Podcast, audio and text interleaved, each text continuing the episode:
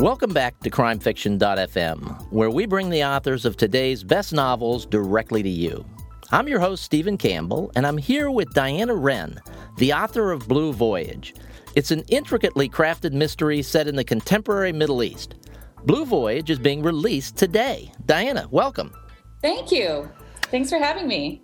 Well, thanks for being here. It was an absolute delight reading this book. I didn't really know what to expect. We'll get into this later the idea uh, that this is a young adult book. I've read a few. I tend to like them, and I, I really had no idea whether I was going to enjoy this or not, but I I, f- I fell in love with the protagonist very quickly. And the situation that she's in and the character arc that you have for her is just tremendous. And it's a very, very enjoyable book. Tell us a little bit about your heroine, Zan. Zan is um, 16 years old and she's from an unusual family. She is um, from a political family in the Boston area. Her father is Attorney General, he's running for governor, and her father is um, involved recently, before the story opens, in an affair, a very public affair. And so he is in the spotlight, and she um, has many hobbies, including rock climbing. But one of her less savory hobbies, I suppose, is shoplifting. And so she's she's got a lot of family issues she's working through, and that is one arena where she is working things out, unfortunately.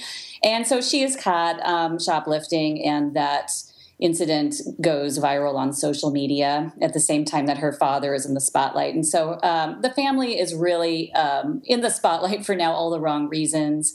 And her mother um, whisks her away to Turkey to get her away from all of the public scrutiny and um, to be with her sister, Zan's aunt, uh, who is recently widowed and struggling to keep running a small hotel in Istanbul.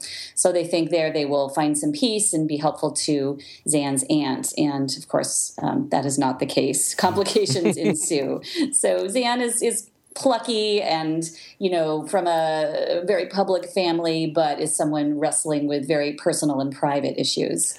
Zan as a part of this political family uh, the, the father is a kind of a shining light right now in politics and she's got celebrities and sports heroes and things like that showing up at her home all the time to meet her father and all of her friends think that she is all of that I don't know what yes. the right term is if you're 16 years old, but she is very popular and has lots of friends.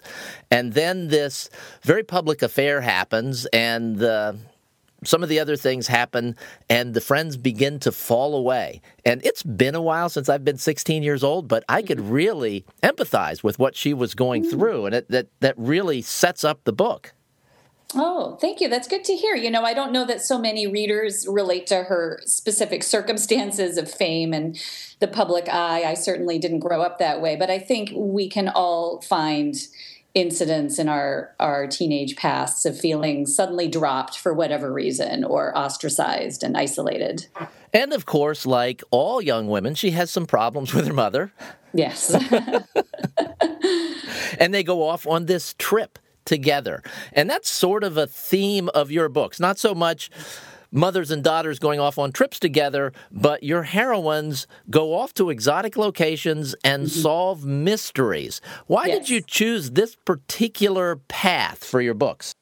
Yeah, it's. I guess uh, some people have called me the queen of teen travel mysteries, and I, I, love the title, but I feel like I may be the only one doing it. So it's a small kingdom, um, because you know, there's you could just stop at teen travel novel. That's mm-hmm. exciting mm-hmm. in itself, or YA mystery. That's a burgeoning genre, and that's enough. And so, why am I making my life so complicated by trying to do them both? I often wonder this. Um, I'm, I'm personally drawn to the intersection of travel and mystery. I grew up reading um, Agatha Christie's and, um, oh gosh, the Mrs. Pollifax books by Dorothy Gilman, which had exotic settings. I read a lot of M.M. Kaye, um, Mary Stewart, her mysteries in, in other lands. And I, I just read a lot of that, and it really stayed with me, I think, so that when I wanted to write books that were set in other countries, I think the mystery just came in. I started with setting, with that sense of place, okay. and then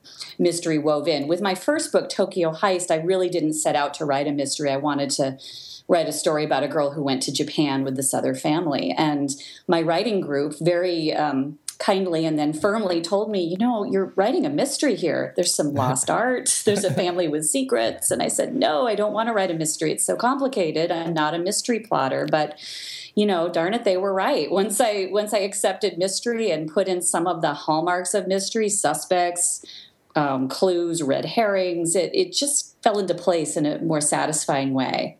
Well, give listeners a little sense of, of what that's like when you're trying to write a certain kind of book, and then all of a sudden you realize you're writing a mystery, and then you need to add these elements. Yeah. Uh, did you already understand all of the elements that were necessary to make a good mystery, or did, did you have to research that, or how did that go? With my first book, I did decide I needed a crash course or a refresher course in mystery writing. I hadn't read mysteries for a little while, even though I, I had grown up reading so much. My mother and grandmother were avid mystery readers.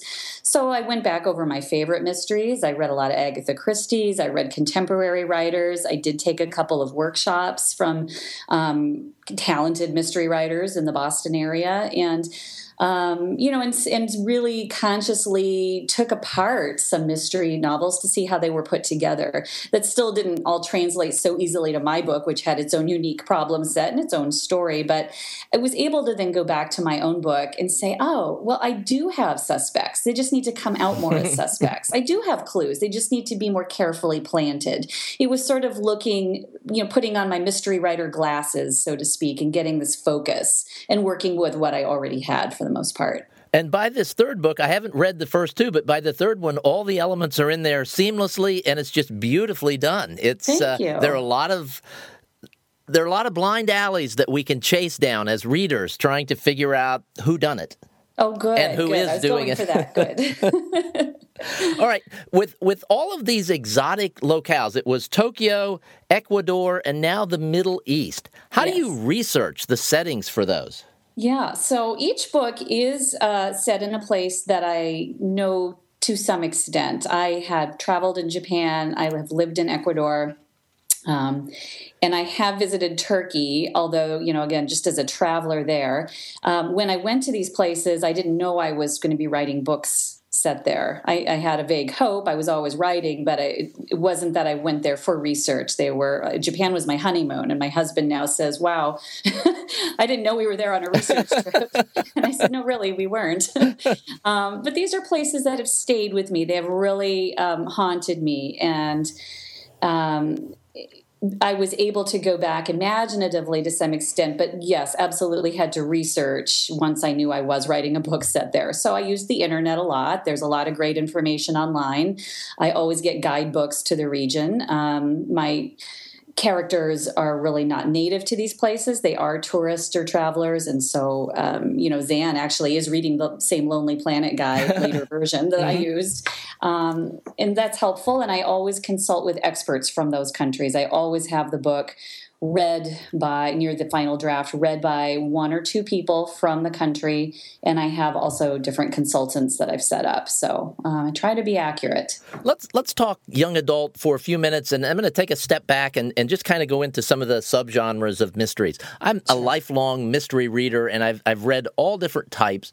And I don't know, a couple years ago I saw this thing called Cozy Mysteries, and I thought, ah, Cozy mm. Mysteries, those are for women. That's not for me. I'm not going to like it.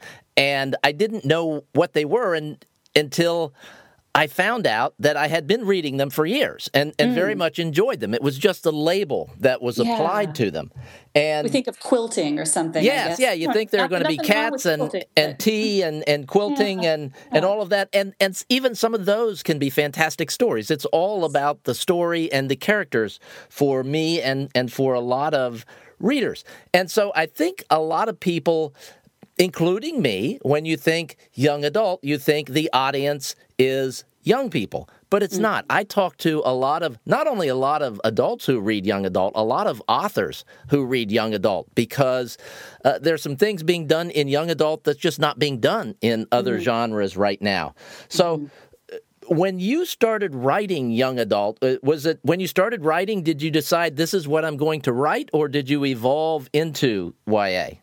You know, I evolved with Tokyo Heist, which was kind of my learner book, and it, it had a different title, so it's so distant to me now when I started. Um, but I started that book thinking it was an adult book, and I had um, dual age narrators. I had Violet as a woman in her 30s um, and Violet as a teen. And so she was looking back at a teenage trip to Japan. The book was getting super long, and my writing group was getting bored with the adult narrator, and I was too. And the teen was taking over. And again, these wise people gently suggested maybe I was writing YA. And this was a few years ago now when, when vampires were all the rage. The mm-hmm. Twilight mm-hmm. books were super popular. And that was kind of my impression of YA. And I thought, God, I'm, I'm not writing that.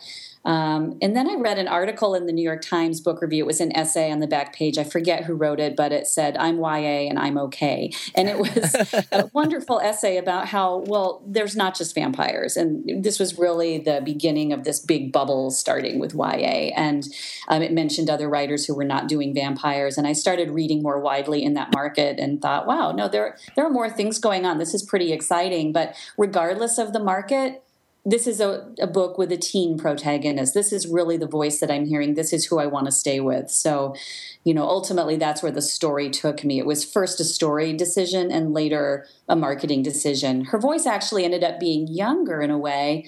Um, she's kind of a young teen. There's young YA and old YA. We can we can dissect it further. um, I do fall on the younger side with that particular book. And it's interesting for someone my age. I am in my very, very, very late 50s, if you could guess what that means. And almost every book I read has a protagonist that's younger than I am. So then it's right. all just a matter of degrees. If you know, if you're not reading the little old lady quilting books, you're mm. reading the 32 year old uh, former special forces guy who's hmm. uh, solving crimes now. And it's a very slight step down from 32 to 22 to mm. 16. It's all just people and, and being inside their heads.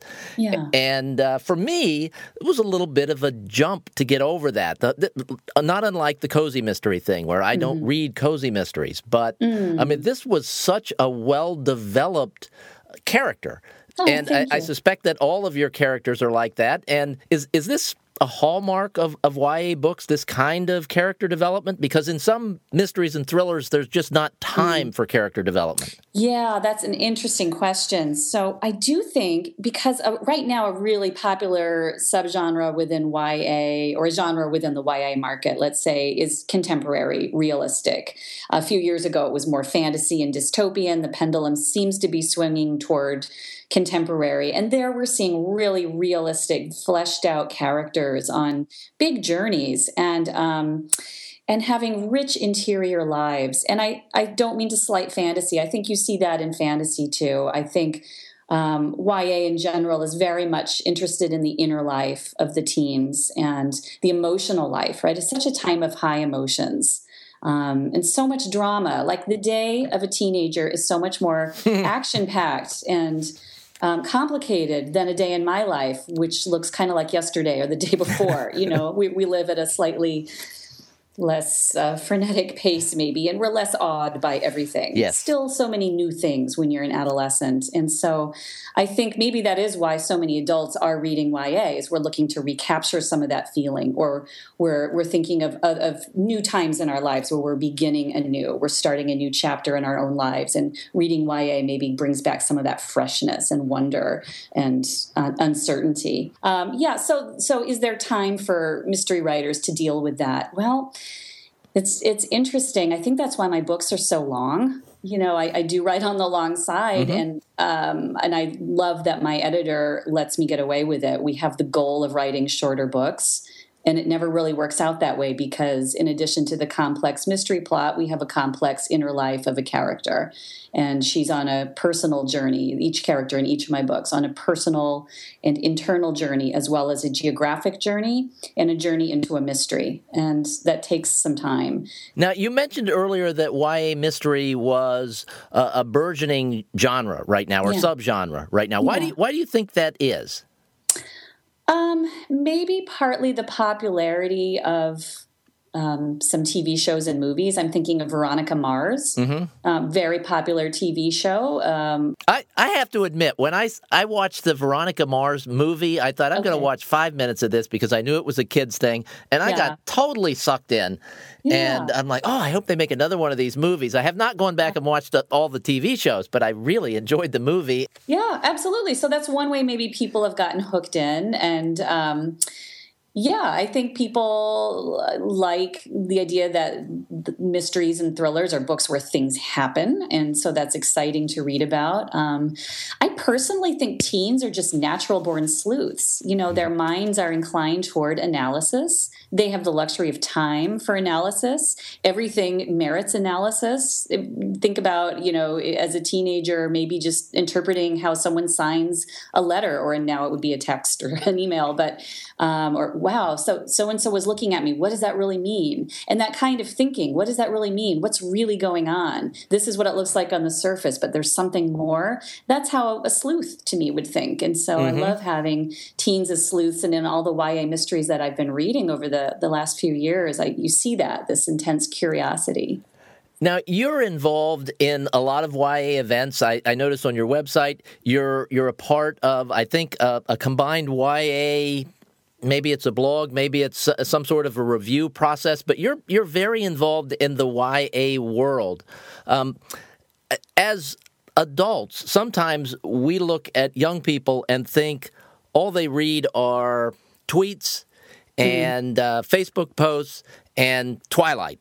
That's mm. that's obviously mm. a gross oversimplification. What what do young people read from your perspective? What do you see them reading? I think young people are voracious readers from my experience. I'm the fiction editor of a magazine called Yarn, Young Adult That's Review what Network. I was thinking of. Yes, yeah. And we get a lot of submissions from teens. We also publish adults and more established, um, well known writers. So we have a mix, but uh, we get a fair amount of submissions from teens. And they do say in their cover letters things that they read or writers they admire. They often share that. Um, I go to book festivals. I was at one recently where teenagers are mostly in attendance and um, in buying books and taking them out of the library and talking about books. Um, you know, so for all the concern about kids not reading these days, I'm privileged to see the other side of that. I think yes, there may be some kids who aren't reading as much or they're reading in a different form, but they're still reading. Um, and there's a just a hunger for stories out there, and um, kids not only read they reread, which I, mm-hmm. I, can't do anymore. I don't have time, but I'm just amazed. You know, they'll reread the Harry Potter books as kids over and over, and then they go on and, and devour whole series and reread the series. It's amazing. Yeah, and I think kids' um, book sales are up. I, I, don't know the statistic, but I did see an article flash by on Twitter or something where where it was saying, you know, there there has been some study, and I think sales are up with YA and children's fiction more than adults. So, are we reading? I don't know. I read less than I used to, unfortunately. Mm-hmm. Well, as as we reach a certain, I'm through that stage of life where you have kids and all those things to worry about now, so there's more time for reading. But oh, that's when you're hear. at a good. certain stage of life, it really is uh, a luxury just to be able to sit down with a book. Speaking of book sales, where can people buy Blue Voyage? They can buy Blue Voyage um, on Amazon or uh, Barnes and Noble or any indie bookstores near you. I'm a big indie bookstore fan, mm-hmm. but it's really, I support really whatever choices work for people, and I'm not against any one or the other. Yeah, so this is October 13th, so it is on sale as of today and should be in most brick and mortar bookstores as well as online, and it is available as an ebook as well. That is terrific. And if you happen to go to an indie bookstore and you don't see it on the shelves, just ask them. They'll order it for you, yeah. and they're happy yes. to do that. What's the best way for, for listeners? Listeners to keep up with you and this world you're creating for all these young people? I can be found online at my website, which is www.dianarennbooks.com. And from there, you can find all my social media platforms as well. I'm active on Twitter. I'd love to chat with people. And I have a Facebook author page linked to my main page. And I'm technically on Tumblr, but I haven't done much there yet. So I'm slow. I'll get there. Tumblr's too confusing for me. I will link to your website and to your Facebook page in the show notes. So if you're out there driving around listening to this interview, you don't have to pull off the road and and write anything down. Just check the show notes at crimefiction.fm. Diana, thank you so much for your time. Thank you for having me. It was great to be here. This is Stephen Campbell for crimefiction.fm. You can find us on iTunes and on the web at www.crimefiction.fm, where you'll find the show notes for this. If you do pop by the website, please sign up for the email list. I send out an email each Friday with a summary of the week's interviews. It's the best way to keep up with what we're doing and to be sure you don't miss out on great new books like Blue Voyage from Diana Renn. Thanks for listening.